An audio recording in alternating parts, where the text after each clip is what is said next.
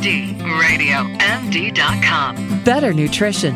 Avoid diseases. Lose weight. Remove toxins. Feel better. That's clean eating. It's time for the Clean Food Network Show. Here's Lisa Davis. I love eating good fat, and you're going to want to eat good fat too. Now, today we're going to be talking about smart fat, and we're going to be doing this with the wonderful Jonny Bowden. Hello, Jonny. So glad to have you on Clean Food Network. You again. It's so nice to have you on. Now, you have a new book uh, with Dr. Steven Masley. I do. Smart Fat eat more fat, lose more weight, get healthy now. Well, that sounds good to me. Let's jump right in and talk about this. First of all, I've heard it called good fat, but you call it smart fat. Let's talk about that. Why smart? Well, we call it smart fat because we we we um, we really have a different definition for good and bad fat. We think that that the old notion of good fat and bad fat really needs a serious update. Um, and it's not that we don't think that some fats are really good for you and some fats are really bad for you. But most people, when asked that, would say, well, sure, good fat is like fish oil or avocado. And bad fat is anything that comes from an animal. And good fat is vegetable oil, and bad fat is, you know, coconut oil because it's saturated. We think that definition needs to be thrown out. It's obsolete. It's not supported by research. And we propose in our book Smart Fat a completely uh, different definition of what makes fat good and bad, and it all hinges on just one thing is the fat toxic?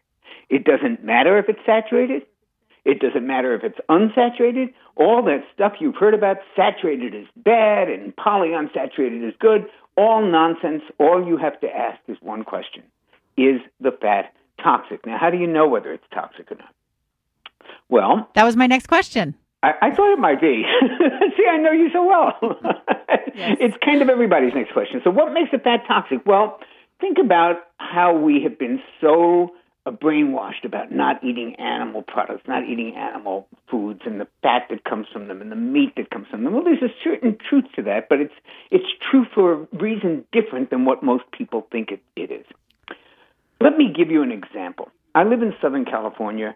A couple years ago, we had an E. coli scare it was tracked to some spinach. Some spinach had been contaminated by fecal matter from a farm up, upstream, and the spinach was recalled. You couldn't even go into a Subway sandwich shop without getting, you know, without, uh, uh, you, you couldn't get spinach anywhere. It was recalled everywhere. Not one health professional came out and said, see, Spinach is an unhealthy food. Spinach is bad for you. Don't eat spinach. Why? Because everybody understood that we had a contaminated crop. There's nothing wrong with spinach. It's a fantastic vegetable. Very, very healthy. The crop had been contaminated. Well, this is the case with animal foods in this country. When you take cows and you raise them on mega farms that are like agribusinesses. They call they even have an acronym for them. They're called CAFOs, Confined Animal Feedlot Operations. They just process these animals like they were uh, like you were in a factory making making uh, sh- shoes in, in Thailand. I mean, they are processed through. They are fed antibiotics because their stomachs get acid from their diet. They're fed uh, grain that's both uh, either GMO products or it's sprayed with every pesticide known to man. It's shot full of bovine bovine growth hormone. They're fattened up with steroids. All of that gets into the fat of the cow. All of that gets onto your plate. When, if that were the only animal food available in America, I too would become a vegan, and I'm very far from becoming a vegan. So, what we have here is a massive amount of contamination of our animal food products, which does in fact make those animal products and their fat very unhealthy. But it's not because it's saturated. It's not because it came from an animal. If you if you raise that same animal on a pasture, and you feed them their natural diet of grass and you don't shoot them full with any hormones or antibiotics or steroids and none of that's in their meat or their fat, then that is a perfectly healthy fat to eat. And, and when I go to the farmer's market and get grass fed meat and they say, Do you want the lean kind? I say, Hell no. Give me the fattest kind you have because there's nothing to fear from the fat from grass fed meat. And that's what makes fat toxic. Not the fact that it came from an animal, but from the fact that it came from an animal that's been contaminated with all this stuff that we force them to either eat or be shot full of. That is such a good point. You know, I'm very blessed, Jonny, because there's a farm in my area where I can get grass-fed organic meat and bone yep. broth, and it is and it tastes so much better when I have friends over and I make a meal. They're like, "I've never had meat like this," and yeah, I said, "Look, you know, join this or get it at your farmer's market." Any yeah. farmer's market has grass-fed meat. It's all over the place now. For a while, they even had it at Target. So all I'm saying here is that we need to we need a redefinition of that. Healthy saturated fat, there is nothing wrong with saturated fat. It's good for the brain. It's good for all kinds of things. Coconut oil, Malaysian palm oil, these are wonderful fats. The saturated fat from grass fed meat, uh, uh, grass fed butter, all of these things are perfectly fine. Um, what isn't fine and this goes to the nature of smart fat as well, is that we've also been told to consume lots of vegetable oil. So right now you can't go into a supermarket and buy a single processed food that doesn't have either corn oil, safflower oil, soybean oil, canola oil, hydrogenated oil. All of these high omega 6 oils that we've been told are healthy are actually very pro inflammatory. And when we consume so much of them, and so little of the anti inflammatory omega 3s, which are smart fats, we set ourselves up for inflammation, which, as you know, Lisa, is the major promoter of every degenerative disease we know of.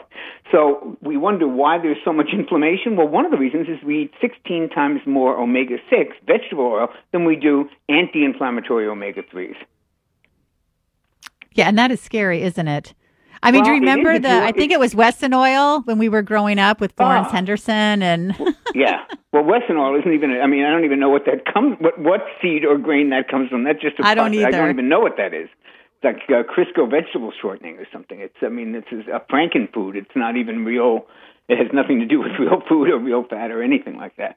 And so, you know, because of these distinctions, people you know, really have to understand that saturated fat is not the enemy here. There's been three or four major meta analyses in the last five years and major publications like the Annals of Internal Medicine, the Journal of Clinical, uh, American Journal of Clinical Nutrition, major studies involving over 300 to 500,000 patients that have looked at saturated fat and heart disease.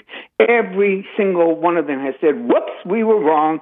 Saturated fat is not even close to being related, let alone causing heart disease. It just isn't true. You know, and it seems like there's so many people though who still haven't oh, yes. figured this out. And oh it's yeah, a oh absolutely. Scary. And and you can argue with people. Do you get an argument sometimes where they're like, "What are you talking about? Saturated fat's not good for you." Uh, you know, I I don't really uh, uh, get in deep arguments about this stuff anymore because I've kind of found that it's like arguing politics or religion. People really, it's not about the science we we have so many emotional beliefs about food that are not based on science. They're based on feelings. They're based on what we grew up with. I'll give you a really fast example. When I was a kid, saccharin was believed to cause bladder cancer because there were some really strong experiments with rats then. My father used to use saccharin. I used to constantly rail at him. You can't use it; it causes cancer. Well, we 40 years later, they re-looked at the studies and much like DNA evidence on somebody who's been convicted, you know, and been in jail, for, they said, whoops, these experiments were completely bogus. They weren't done well. Uh, saccharin does not cause bladder cancer unless you happen to be a Wistar rat eating 20 times your body weight in, in, in this chemical. It's really, uh, it was a mistake. And to this day, Lisa, I can't bring myself to use saccharin because for 40 years I believed that it caused cancer. And that's what we're seeing with doctors in saturated fat. They just believed this stuff for so long, they cannot even accept the new research that says, sorry, guys, it was a mistake. Well, you know, Jonny, I definitely want to have you back. You have so much great information. The book is Smart Fat Eat More Fat, Lose More Weight, Get Healthy Now. You can follow Jonny at Twitter by going to at Jonny Bowden. It's J O N N Y B O W D E N. I'm so glad you all listen to Clean Food Network. You can like us on Facebook and follow us on Twitter at Radio MD and at Health Media Gal 1. For past shows, go to www.cleanfoodnetwork.com. By the way, it's your Radio MD at your Radio MD. Take care and stay well.